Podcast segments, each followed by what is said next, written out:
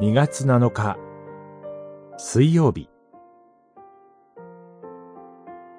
主があなたを罪からあがなった。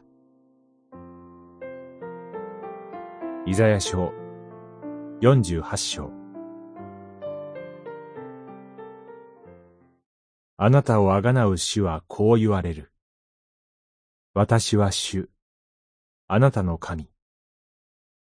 私はあなたを教えて力を持たせ、あなたを導いて道を行かせる。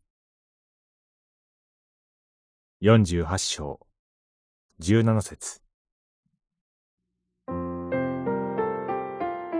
かつてイスラエルの民は、出エジプトという神の大きな恵みの見業を経験しました。その出来事でさえ、金の子牛事件のように、出エジプト記32章。偶像のおかげだとする愚かさを神の民は示してしまいました。この時、神の民はバビロン捕囚の状態にありました。それも、偶像礼拝に対する神の罰でした。憐れみ深い神は、これから第二の出エジプトとも言えるバビロンからの解放を成し遂げようとされます。歴史を支配する神は、そのためにペルシャの王キュロスを用いられます。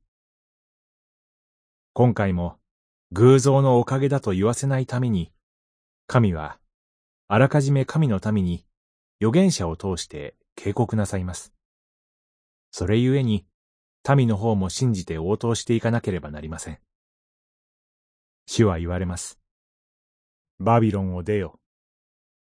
カルデアを逃げ去るがよい。喜びの声をもって告げ知らせ、地の果てまで響かせ、届かせよ。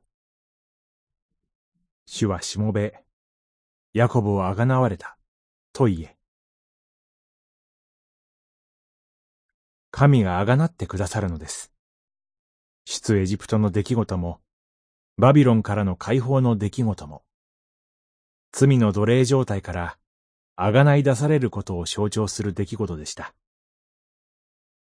誠の神は、御子イエス・キリストによって、私たちを罪の奴隷状態から確かにあがなってくださるのです。